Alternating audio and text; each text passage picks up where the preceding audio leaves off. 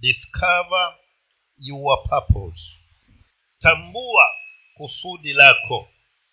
Kama hiyo ninaweza kuwa ni kiswahili kizuri. Tambua kusudi lako.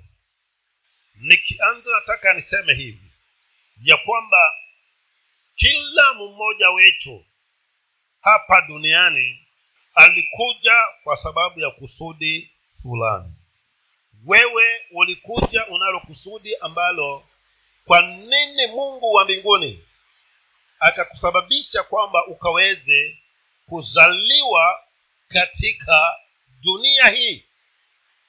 Mimi nami nalo kusudi ambalo lilisababisha mungu wa mbinguni anisababishe mimi nami kuzaliwa katika dunia hii na ni muhimu sana iwapo nitaweza kuitambua kusudi lile na wewe nawe utambue kusudi lako.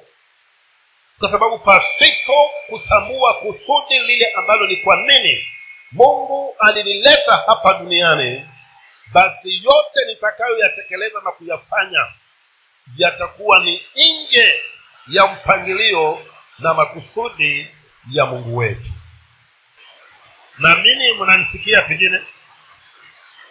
Mnanisikia? Oh haya sawa. Kama mnanisikia ni vizuri. Kwa hivyo hapa tunasema kwamba it is important to know and understand the purpose for your life. Kwa hivyo ni muhimu sana kujua na kufahamu lile kusudi ambalo mungu aliweza kusababisha ni kwa nini wewe ukaweze kuzaliwa hapa chini ya jua.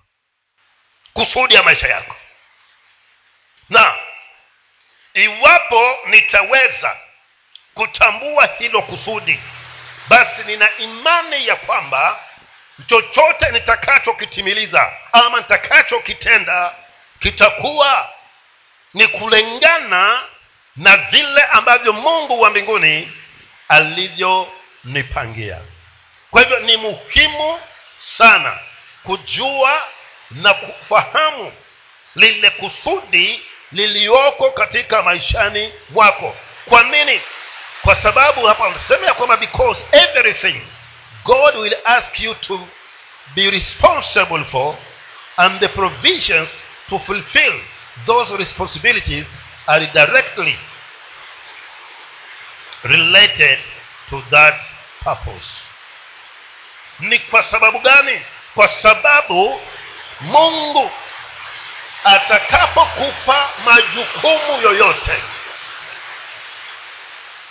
ambayo yeye bwana amekupa basi yanatakikana ama yako chini ya lile kusudi ambalo mungu wa mbinguni alisababisha kwamba kwa kusudi hilo ukaweze kuzaliwa.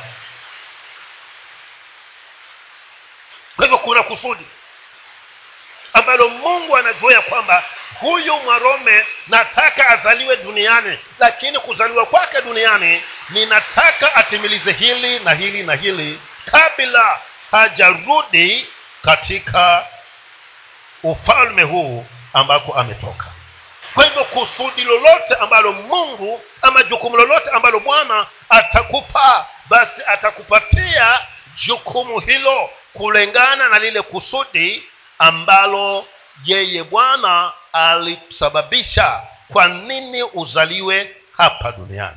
Na iwapo utakuwa unatembea na kusudi hilo basi chochote kitakachohitajika kwa ajili ya kutimiliza kusudi hilo mungu wa mbinguni atahakikisha ya kwamba yeye amepeana. Kwa hivyo kama ni hivyo basi inamaanisha ya kwamba nitakapokuwa ninatekeleza jambo lingine kinyume na lile kusudi ambalo mungu aliniletea hapa chini ya jua basi kama kutakuwa na hitaji lolote ili kusudi hilo litimilike halitatokana kwa mungu itabidi mimi mwenyewe nitafute ni jinsi gani nitatimiliza kusudi hilo. Na watu wengi sana wako katika eneo hili twang'ang'ana kwa sababu hatujajua kusudi la mungu katika maishani mwetu.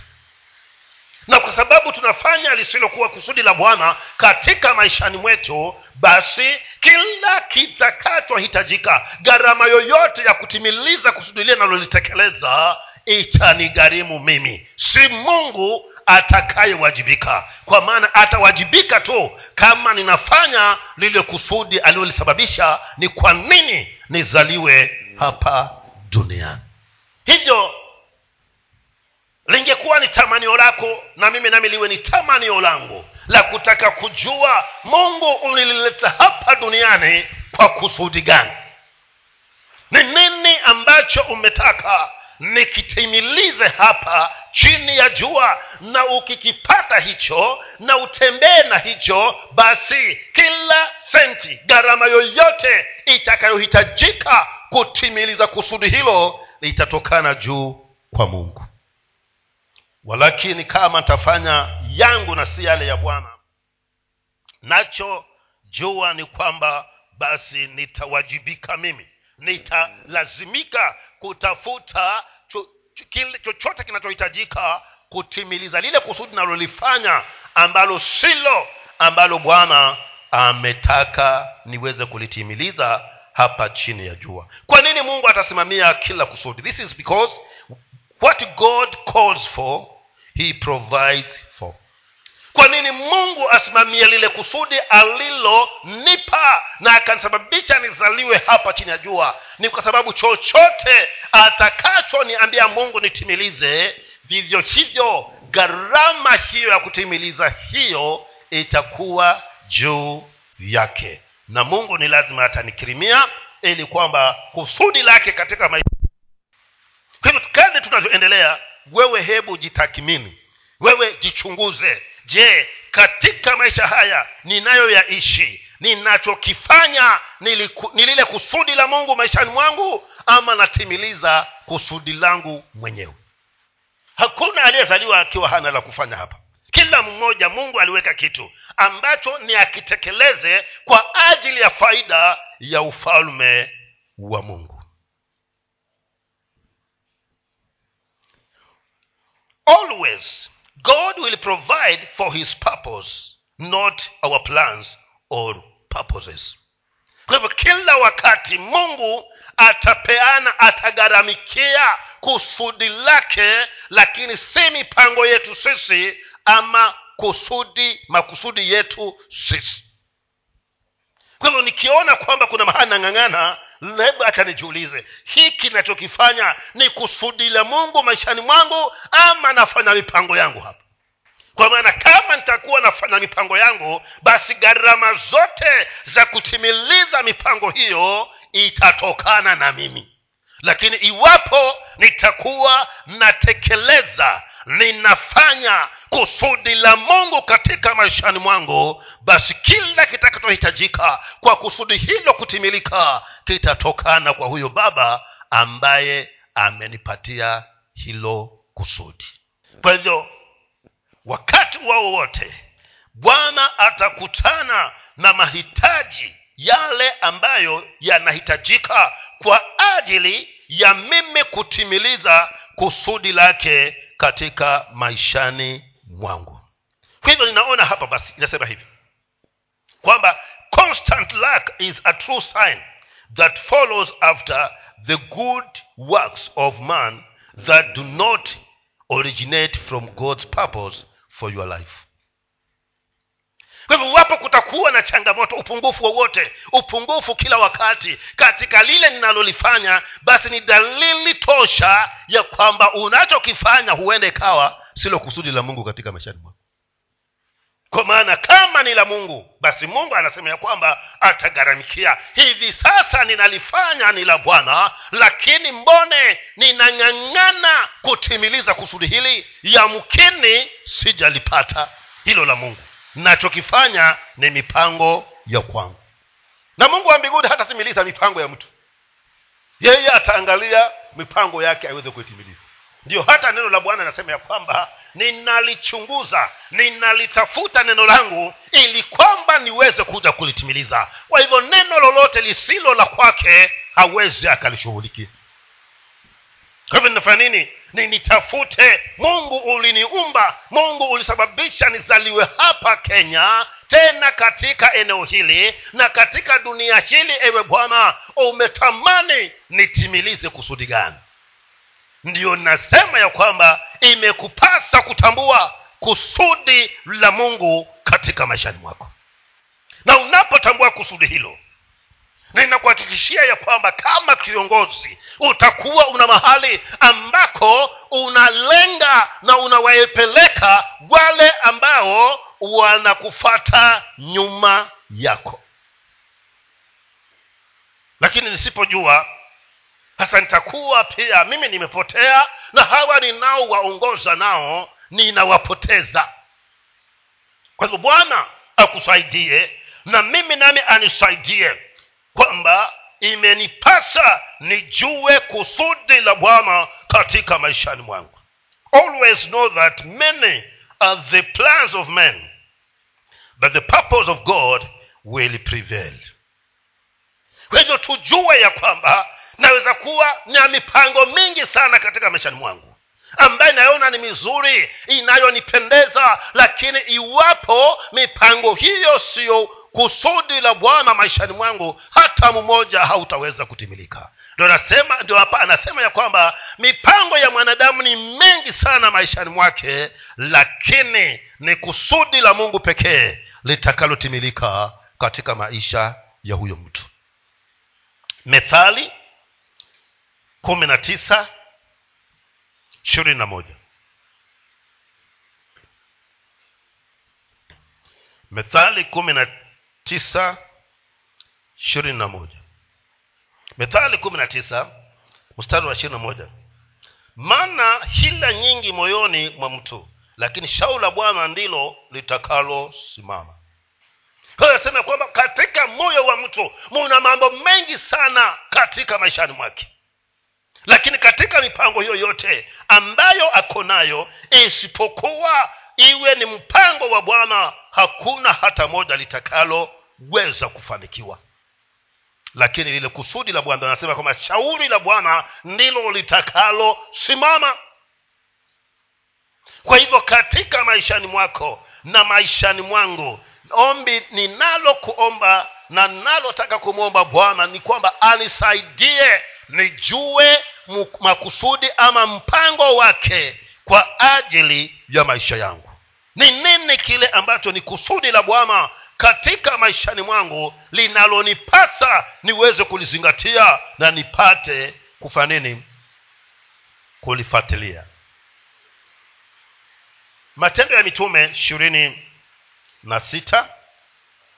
Matendo ya mitume ishirini na sita. Ishirini na sita mstari wa kumi na sita. Bibilia inasema maneno haya lakini inuka usimame kwa miguu yako. Maana nimekutokea kwa sababu hii.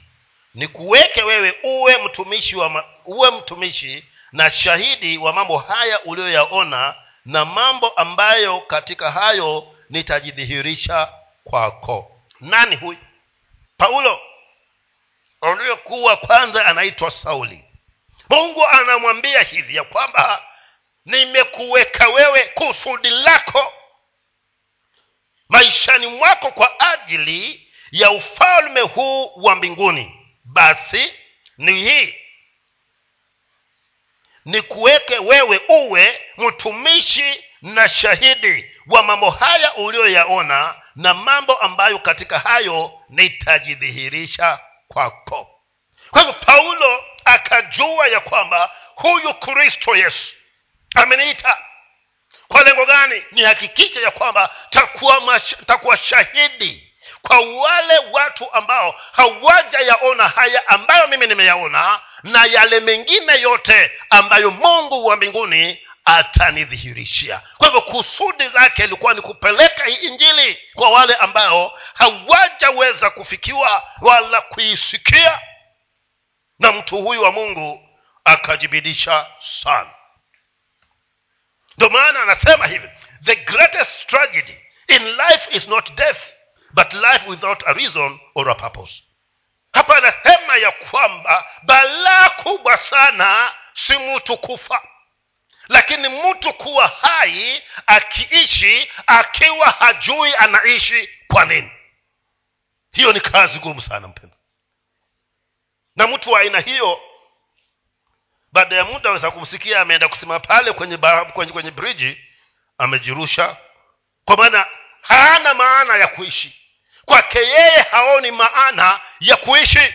Kwake yeye haoni umuhimu wa kuishi. Kwa hivyo mpendwa maisha yale yaliyo hayana manufaa hayampi mtu kutosheka. Ni maisha mtu anayoishi akiwa hajui ni kwa nini alizaliwa hapa duniani. Hivyo tafuta kujua kusudi lako. Kwa maana mimi kiongozi nikijua kusudi langu nitasaidia na waongoza kila mmoja ajue ni kwa nini amezaliwa katika ulimwengu ajue kusudi lake ili kwa pamoja tuweze kupeleka kazi hii ya mungu mbele. Mimi nilizaliwa kwa sababu gani? Ni lipi kusudi la mungu katika maishani mwangu ni lipi kusudi la mungu katika maishani mwako. Mimi kabla sijaokoka nilikuwa na tamanio moja. Na ndilo hata nilikuwa sijaokoka lakini namwomba mungu. Kwa maana nilikuwa nakaribia kuokoka. Nikamwambia mungu mimi natamani. Kama nilikuokoka nataka niwe mtu ambaye nitagharamikia kazi yako katika huu ufalme. Hilo ndilokuwa tamanio langu kwamba saa hizi ningekuwa niko katika kampuni ile kubwa kabisa ndimi mkubwa pale. Hasa kanisani hapa kukiwa na crusade nasema ya kwamba muna crusade eh, siku fulani gharama yote ya crusade niachieni mimi. Hilo ndilikuwa tamanio langu. Na ingekuwa hivyo pengine ningesema ya kwamba hii bajeti yote ya mkutano huu ningekuwa nimewambia nipeni mimi. Kwa maana hilo ndilo tamanio langu lakini kumbe halikuwa ni kusudi la mungu katika maishani mwangu. Ndo havikuwa. Kwa sababu nilikuwa sitaki hii huduma hii kwa sababu ni huduma iliyo na shida. Haina mshahara ambayo unaweza kwenda kule kwa saibu akasema nitolee payslip yangu. Haina. Na jambo lingine ni kwamba haina huo mshahara huo na mahitaji unayo sasa mi kawa nishaviona kutoka mbali kabla sijafanini kwa sababu nilikuwa naona watumishi vile wanavyosumbuka sumbuka lakini kumbe haikuwa ndilo kusudi la bwana kwa ajili ya maisha yangu. Kwa hivyo kusudi lake ilikuwa niweze kusimama katika kitengo hiki cha kuwa mwalimu nikiwafundisha watu wake. Kwa hivyo nasema nini? Nimesema ya kwamba balaa kubwa sana katika maisha ya mtu ni kuwa mtu si kufa lakini ni kuishi pasipokuwa na sababu ama pasipo kujua kusudi lako maishani mwako. Kwa hivyo ombi langu ni kwamba bwana akusaidie. Na mimi nami anisaidie? Hata kama itanigharimu kuchukua na siku za kufunga na kuomba nimuulize mungu wewe ulisababisha nizaliwe hapa duniani. Ulikuwa unataka nitimize kusudi gani kwa ajili yako? Na ukiipata hiyo ndugu yangu utapata kutosheleka katika maisha yako. Utapata sababu ya wewe kuishi utapata sababu ya wewe kutaka kuwajibika katika nyumba ya bwana. Lakini wengi tuko makanisani na hatujui kusudi lile ambalo tunapata tulitimilize kwa ajili ya ufalme wa mungu. Tafuta kujua. Tambua hilo kusudi lako. Kwa hivyo it is dangerous to be alive and not, not knowing why you were given life time and breath kwa hivyo ni hatari sana kuwa hai.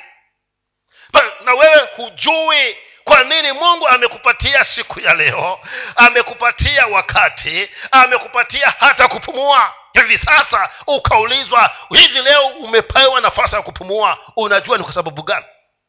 Naweza kusema kwamba sijui. Kwa maana sijajua kusudi ambalo bwana amenipa katika maishani mwangu. Hebu angalia isaya arobaini na sita hapa. Isaya arobaini na sita. Isaya mlango arobaini na sita kuanzia kifungu hicho cha tisa cha tisa. Isaya arobaini na sita kuanzia mstari mstari huo wa tisa. Unasema neno haya kumbukeni. Kumbukeni mambo ya zamani za kale. Maana mimi ni mungu wala hapana mwingine. Mimi ni mungu wala hapana aliye kama mimi. Kumbukeni mambo ya zamani maana mimi ni mungu na hapana mwingine. Nita ni, nitangazaye mwisho tangu mwanzo na tangu zamani za kale mambo yasiyotendeka bado nikisema shauri langu litasimama nami nitatenda mapenzi yangu yote nikiita ndege mkali kutoka mashariki mtu wa shauri langu toka nchi iliyo mbali nam nimenena nami nitatekeleza nimekusudia nami nitafanya. Hivyo mungu anasema ya kwamba mimi ni bwana mungu na hakuna mwingine na shauri langu pekee kusudi langu pekee ndilo litakalotimilika katika maishani mwa yoyote awaye yule. Kwa hivyo nina jukumu la kutaka kujua bwana umeniita kwa sababu gani? Wataka nifanye nini? Kumbe si kazi ya mtu mwingine kutaka kujua. Ni kwa nini nikazaliwa ni kazi yako wewe na utakapoitambua uwe umefunguka utakuwa mtu uliye na sababu ya kwa nini unaishi hapa duniani kwa nini ninaishi hapa duniani kwa sababu hii na hii na hii. Na utafuatilia kuhakikisha ya kwamba hilo kusudi ilmalo kwalo ulizaliwa utalishikilia na utalitekeleza mpaka siku ile ambapo yeye mungu mwenyewe atasema sasa mwanangu kazi ushaimaliza. Vita umevipiga vita vyema mwendo umekamilika. Imani umeitunza. Bwana yesu apewe sifa. Pigine nikuulize wewe unajua ni kusudi gani ambalo lilimsukuma mungu mpaka akasababisha uje hapa duniani? Ni kusudi gani? Na unaona makanisani fujo zitaisha iwapo kila mmoja atajua kusudi lake. Hatutang'ang'ana mahali pamoja. Lakini nisipogundua kusudi langu tatafuta kile kinachonipendeza. Na hicho kinachonipendeza kumbe ni kusudi la mtu mwingine. Lakini kwa sasa kwa sababu mimi sijui na sijui kusudi la kwangu nitatamani kile cha mwenzangu tataka kumsukuma sukuma. Lakini uhalisia ni kwamba laiti ningejua ni kwa nini nimezaliwa katika ulimwenguni hapa ningeacha huyo ndugu yangu akafanya yake na mimi nami nikafanya yangu tukikusanya ufalme wa mbinguni unaimarika. Kwa hivyo uwewe kusudi lako nini? Katika huu ufalme wa mungu. Nini ambacho bwana amekiweka ndani yako? Paulo yeye akaambiwa ya kwamba nimekuita uwe utapeleka ujumbe huu kwa mataifa yale uliyoyashuhudia na yale nitakayoyadhihirisha kwako. Na huyu ndugu akasimama na kusudi hilo mpaka wakati mmoja akawa ni aweze kutoa ushuhuda mbele za mfalme agripa akamwambia mfalme agripa tangu nilipopata hayo maono tangu nilipopata kujua kusudi langu kwa nini mungu akanisababisha nizaliwe hapa duniani mpaka leo sijaliondokea hilo kusudi. Atasimama nalo. Na kwa kweli huu ndugu alisimama nalo. Lakini pale mwanzo alikuwa anabahatisha tu ndio maana akawa anaua ua watu wa mungu hovyohovyo mara anawashika akiwapeleka gerezani. Halikuwa ni kusudi lake hilo. Lakini alipotambua kusudi lake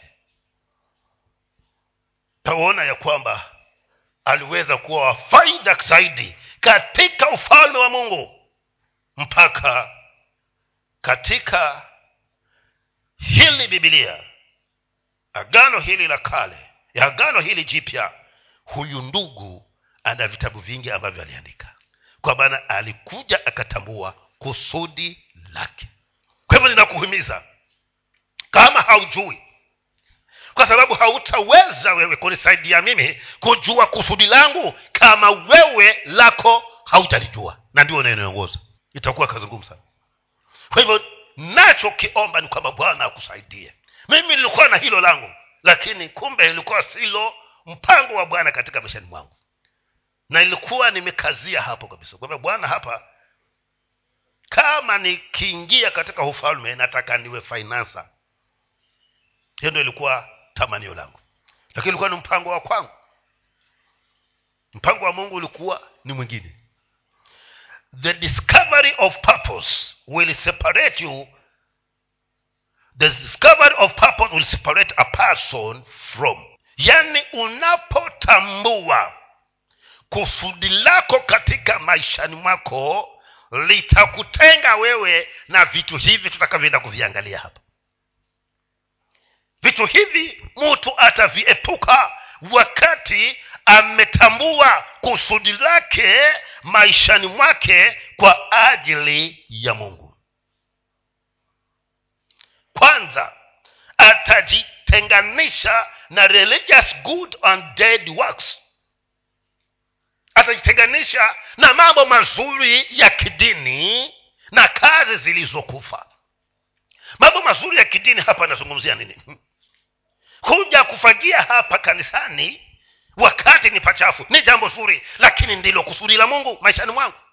Kuja kuhubiri hapa church ni jambo zuri sana lakini ndilo kusudi la mungu kwa ajili yangu. Kwa hivyo kama nitatambua ya kwamba kusudi la bwana siyo mimi niweze kuhubiri lakini kusudi lake ni mimi niwe mshauri nitaondokea lile zuri la kuhubiri nikaingilie lile kusudi la bwana katika maishani mwangu. Nikae mahali niwe kazi yangu ni kushauri watu kwa sababu ndilo kusudi la mungu maishani mwangu. Niondokee lile zuri nalolifanya la kidini niliondokee. Nishikilie lile ambalo ni la bwana ambalo kwa hilo amenileta hapa duniani. Lakini kuhubiri siku baya kuja kufagia hapa siku baya ni ni religious good. Hmm? ni vitu vizuri vya ambavyo vinavifanya kwa ajili ya dini. Lakini uhalisia je mimi nimeitwa kwa hilo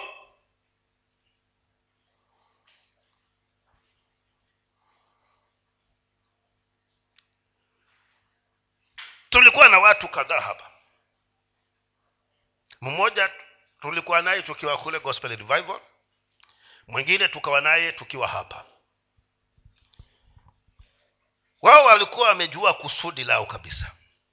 Kusudi la hawa wandugu wawili ilikuwa maishani mwao katika nyumba ya bwana na sehemu ile ambapo nyumba ya mungu ipo wao watahakikisha pale pamerembeka vizuri hilo kusudi hili wana bidii nalo kabisa. Kutafuta maua hata kama kugharamika anunue aje apande kanisani. Ili pawe panafanya panarembeka. Na alikuwa na bidii atapanda kisha atafuatilia kuja kunyunyuza maji aweke maji. Hakikishe kwamba yameshika. Na wapendwa walikuwa na bidii nayo. Sisi tukiachiwa wakiwa wameshikika watakuja yamenyauka kwa sababu tunasahau kwamba kuna maua yanatakikana yafanya nini yawekwe maji. Sababu silo kusudi letu hizi lakini mmoja tukampoteza akaenda kukaa na bwana. Mwingine yuko katika ushirika mwingine. Na saa hii sioni maua yakipandwa. Kwa maana hakujapatikana mtu mwingine. Ambaye yeye amegundua kusudi lake ni nini? Katika nyumba ya bwana. Kuhusiana pengine katika upande huo upande huo wa maua wa kurembesha mahali ambapo watu wa mungu huja wakakusanyika kwa ajili ya kuabudu. Hatujampata. Na si kwamba hayuko. Yuko lakini hajajua yeye kusudi lake ni nini. Ndio naomba mungu akusaidie ukamuulize bwana mimi hapa umeniweka hapa kanisani katika hili kanisa la jorodani. Wewe umeniweka hapa kusudi lako bwana ni nini kwa ajili ya ufalme wako mahali hapa? Tunaona tukijua hivyo ndugu zangu hii kazi inakuwa rahisi. Kwa maana mkono utafanya kazi yake sikio litafanya kazi yake mguu utafanya kazi yake mdomo utafanya kazi yake hakutakuwa na malumbano. Ama uliwahi siku hata moja ukaona hivi viungo vimelumbana? Isipokuwa wakati mwingine sijui huwa kuna shida gani ulimi na meno.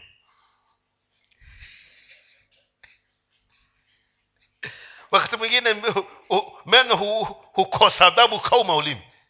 Lakini huku upande mwingine sijaona. Kwa hivyo acha utafute kusudi lako nami namtafute kusudi langu. Itakapojua kusudi langu nitatenganishwa na nini? Na mambo mazuri ya kidini ninayoyafanya lakini siwo mpiga moyo wa bwana silo kusudi langu katika maishani mwangu. Na kazi zingine ambazo haziwezi kutuletea faida ndo zinaitwa dead works. Mbili nitakapojua kusudi langu mimi itanitenganisha na nini? The traditions of men itanitenganisha na desturi na mila ya wanadamu ya kwamba hapa kwetu kanisani kama tunaingia hapa kuabudu yoyote anayefika mlangoni pale haingii akiwa macho yote mawili yanaona nafunga jicho moja ndo aingie. Desturi yetu hiyo. Sasa itanitenganisha na hiyo nikija nikijua kusudi la bwana itakuja kunitanganisha na hiyo kuna desturi zingine ambazo hazina umuhimu katika ufalme wa mungu. Kuna itikadi na traditions ambazo hazifai katika si mbaya tunapozifanya lakini hazinisaidii kwa maana silo kusudi la mungu ambalo bwana ameweza kunisababisha nije hapa duniani kwa hilo. Kwa hivyo nitajitenganisha na mambo kama hayo. Itaniondoa katika hali zile ambazo hazimpi mungu utukufu hazimpatii mungu utukufu. Na si kwamba eti ni mbaya lakini je ninapozifanya hivi ndilo kusudi ambalo bwana amenitia? Pia litanitenganisha na filosofia na mila na desturi za ulimwengu. Itatenganisha na hayo yote. Filosofia zile ambazo hazina umuhimu. Nitasimama na hilo kwamba iwepo iwe nini iwe nini mimi nimegundua ya kwamba mungu anataka niende njia hii. Kwa hivyo kuwe na mafilosofia kuwe na mambo mengine. Mimi mradi nimegundua mahali kwangu ni hapa nitajitenga na hayo yote. Nisimamie kile ambacho mungu ameweza kunisababisha kwamba kwa hilo nimezaliwa hapa chini ya jua pia tunaambiwa ya kwamba itanitenganisha na nini? The religious practices of the christian church. Matendo yale ambayo hayana mguso lakini ni ya kidini ambayo ninayafanya. Yatanitenganisha na hayo. Likilifanya lile ambalo ni kusudi la bwana litabariki mtu. Acha hizi desturi na matendo yale tunayoyafanya hapa. Najua wakati mwingine wasipokuwa umejua kusudi lako vizuri unaweza ukafanya mambo ambayo yakakwaza hata na wengine. Kwa sababu uko mahali ambapo sipo uko mahali ambapo sipo. Sijui kama umewahi kukwazwa wewe na mtoto. Na hajafanya jambo gumu sana baya hivyo aa, lakini amechukua mwiko kule jikoni amekuja weka kwenye kitanda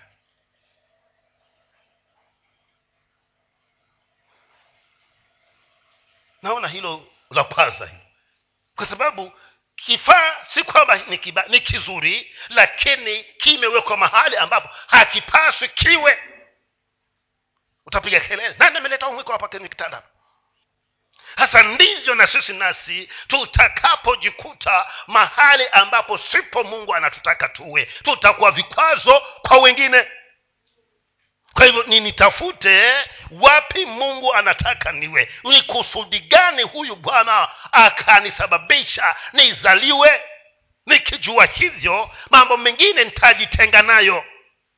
Jambo lingine litakalo nisaidia ama takalojitenga nalo nitakapokuwa nimejua kusudi la bwana ni hili. Nasema kwamba i will be separated from the opinions and expectations of others. Eg family christian leaders and our employers. Kwa hivyo nitatengwa na matarajio ya watu wengine na hata nini? Kuna nini opinions? Tunasemaje? Mawaidha.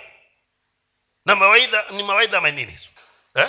maoni. Maono maoni ya watu kwa sababu sasa watu wanaweza wakaja wakakwambia mpendwa nikikuangalia na vile ambavyo mungu inaonekana pamoja na wewe wewe unaweza kuwa archbishop maono ya, ma, maoni ya watu hayo. Sasa kwa sababu hujajijua wewe ni nani mungu ana gani kwa ajili yako wajiingiza tayari kwa archbishop Hmm? ndugu wewe pale kanisani wewe ni nani? Ha, mimi ni ni deacon pale kanisani lakini vile navyokuona wewe si uweuke tangu hapo uko bado deacon tu hawaja kuwekea mikono kama mchungaji. Yaani maoni, maoni, maoni ya watu tu hayo. Hasa yatakusumbua wakati hujajua kusudi lako. Na wapendwa haya inayozungumza si kwamba ni uongo. Si uongo. Kwa hata mimi kuna mtu mzee mmoja alikutana na mimi miaka ya nyuma huko. Akaniambia we ndugu unapaswa uwe na kanisa lako sasa. Naona bwana amekusaidia saidia kabisa. Sasa kwa sababu sikutaka ugomvi kwambia hiyo inaonekana ni hivyo. Lakini moyoni mwangu kawa najiuliza anayetumana ni mungu ama ni watu? Sasa kama ningekuwa sijajijua ningekuja nikazusha hapa. Nikazusha.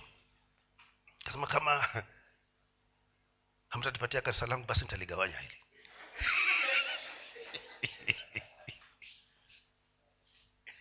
Opinions of people. Lakini yoyote aliyejua kusudi la bwana katika maishani mwake atakuwa amejiokoa na mambo kama hayo. Kwa watu watasema lakini wewe baada ya kuwa wamesema utajua ya kwamba hayo ni yenu. Lakini najua kusudi la mungu maishani mwangu ni hili na utasimama na hilo. Kwa hivyo tafuta kujua kusudi la bwana katika maishani mwako. Wapendwa tukijua hivyo mungu wa mbinguni ataweza kufanya nini? Kufurahishwa na sisi. Kwa sababu bwana atakuwa anajua ya kwamba sasa kazi yangu yaenda kwa rahisi. Kwa maana kila mmoja amejiweka mahali pale lilitaka yeye awe kuna swali hapa tunaulizwa. Ni nini kilichomfanya bwana yesu aweze kufanikiwa na kutimiliza kusudi lile lake alilokuwa limemsababisha atoke mbinguni aje hapa chini akiwa amevaa mwili wa mwanadamu? Ni kitu gani kilimsaidia hivyo ni nini kilichomsaidia bwana wetu yesu kristo? Kilichomfanya yesu akiwa hapa chini ya jua katika mwili wa kibinadamu aweze kuwa wa kufaulu na kufanikiwa na kutimiliza lile kusudi aliloletewa hapa duniani. Ni kitu gani? Kwanza tunaambiwa ya kwamba huyu bwana wetu yesu kristo alijua babake ni nani. He knew who his father was. Alijua ya kwamba mimi niko hapa lakini babangu ni mungu aliye juu mbinguni. Na kama ni mungu aliye juu mbinguni ndiye baba yangu basi yanipasa lolote nitakaloliwaza nitakalolitenda lisiwe limetokana na mimi bali liwe limetokana na huyo baba yangu aliye juu mbinguni. Si twajua baba yetu ni nani. Na kama twasema ya kwamba twajua baba yetu ni huyo aliye huko juu mbinguni je tunafanya yale anayotuagiza kuyatekeleza ama tunafanya yetu. Kwa hivyo jambo moja lililomsaidia yesu kristo kuweza kutimiliza lile kusudi aliloletewa hapa duniani akiwa katika mwili wa kibinadamu alijua niko hapa lakini baba yangu ni nani? Jambo la pili akatambua ya kwamba kando na kujua ya kwamba baba yangu ni huyo aliye juu mbinguni pia ninapaswa niwe na ushirika wa karibu sana na huyu baba yangu aliye juu mbinguni. Kwa hivyo kujua havitoshi. Baada ya kujua tafuta kuwa na ushirika na huyu mungu. Ushirika wa karibu kabisa kwa hivyo akajua ya kwamba huyu ni baba yangu. Na kama ni baba yangu na imenipasa pia kwamba nimezaliwa ili niwe na ushirika wa karibu kabisa na huyu baba bwana wetu yesu kristo. Jambo la kwanza alijua babake ni nani? Na baada ya kujua akatambua ya kwamba pia imenipasa niwe na ushirika wa karibu kabisa na huyu baba yangu wa mbinguni sisi ikoje sisi? Ushirika wetu na huyu mungu. Sasa hapo pia ndipo wakati mwingine tunafeli sisi. Tunaanguka hapo kwa sababu iwapo nitakuwa na ushirika wa karibu kabisa na huyu baba wa baba yangu huyu wa juu mbinguni niwe na ushirika naye. Ikana kwamba mahali popote alipo ni mimi nami nipo ninashawishika na ninaamini ya kwamba vitabia tabia zangu nyingi sana zitafanana na huyo baba. Ndio maana huyu akafana baba yake huyu. Kiasi kwamba ana uwezo wa kuenda kwa kaburi ya mtu aliyezikwa siku nne zilizopita akamwita na akatoka. Tabia ya babake mungu. Hivyo lazaro akaitwa na akafanya akatoka. Kwa maana ana ushirika wa karibu na mungu huyu yesu. Na kwa sababu hiyo tabia alizonazo baba yake zikawa zi ameambukizwa na yeye ako na hizo za uwezo wa kufanya chochote kile anachotaka. Akamwita lazaro na lazaro akafanya nini? Akatoka jambo lingine lilomsaidia he knew why he was sent to the why he was sent to the earth. Kwa hivyo alijua ni kwa nini alitumwa hapa duniani. Kwa hivyo akawa anajua kusudi lake huyu. Kwamba huko duniani nimetumwa naenda ama nimekuja kutoka huko juu hapa duniani lakini nimejua ni kwa nini mungu amenileta hapa duniani kwa hivyo he understood the purpose of his life in the mortal flesh. Kwa hivyo akaelewa kusudi ya maisha yake akiwa hapa duniani ndani ya mwili huu unaoharibika. Akaelewa kusudi lake. Kwamba kusudi langu mimi ni kuja kuwa daraja kati ya mungu na hawa wanadamu. Ili niweze kuwaunganisha tena wanadamu hawa waliotengwa na bwana ndio luka luka nne luka nne luka nne kuanzia mstari wa kumi na nane. Luka nne kuanzia mstari wa kumi na nane. Ndio anasema neno haya. Roho wa bwana yu juu yangu kwa maana amenitia mafuta kwa kuwahubiri masikini habari njema. Amenituma kuwatangazia wafungwa kufunguliwa kwao na vipofu kupata kuona tena kuwaacha huru waliosetwa na kutangaza mwaka wa bwana uliokubaliwa. Hilo ndilo kusudi lake alikuwa amekuja kulitimiliza hapa duniani. Na akasimama na hilo. Yesu alijua na akafahamu ni kwa nini mungu huyu wa mbinguni amemuleta hapa duniani na akamwamuru avae mwili wa binadamu. Arobaini na tatu luka hiyo hiyo ine akawaambia imenipasa kuihubiri habari njema ya ufalme wa mungu katika miji mingine pia maana kwa sababu hiyo nalitumwa. Haya wewe nawe na mimi sote tulitoka mbinguni. Kwa maana sote tulitoka huko kwa mungu. Ulikuja hapa kuja kufanya nini? Hiyo mbingu ilikuambia na kupeleka duniani lakini uje ufanye nini? Je unajua kusudi lako kwa maana huyo anasema ya kwamba imenipasa kuihubiri injili kwa miji mingine pia. Kwa maana kwa sababu hiyo mimi nalitumwa. Wewe ulitumwa kuja kufanya nini kwa hivyo ombi langu ni kwamba bwana wa mbinguni akusaidie. Na mimi nami anisaidie mpendwa kama kiongozi nikafahamu nikaelewe ni nini ambacho mungu wa amani amenituma kuja kufanya hapa chini ya jua. Kwa yesu kristo ilikuwa ni kuhubiri habari njema na akasema kwa hiyo nalitumwa wewe. Yohana kumi na mbili. Yohana kumi na mbili mstari wa ishirini na saba anasema hivi sasa roho yangu yohana mtakatifu kumi na mbili mstari wa ishirini na saba sasa roho yangu imefadhaika nami nisemeje? Baba uniokoe katika saa hii lakini kwa ajili ya hayo nilivyo lakini kwa ajili ya hayo nilivyoifikia saa hii. Unasikia huku kwa sababu yuko katika mwili wa kibinadamu unauhisi uchungu unauhisi maumivu. Huyu mpendwa yesu anasema baba moyo wangu roho yangu imefika kuwa na huzuni isiyokuwa ya kawaida. Basi bwana niokoe kwa hayo. Lakini baadaye anasema lakini ni kwa sababu ya haya mimi niliyajia kwa hivyo kwa maneno mengine asema ya kwamba acha nitimilize lile kusudi ambalo mungu alisababisha anitume hapa duniani.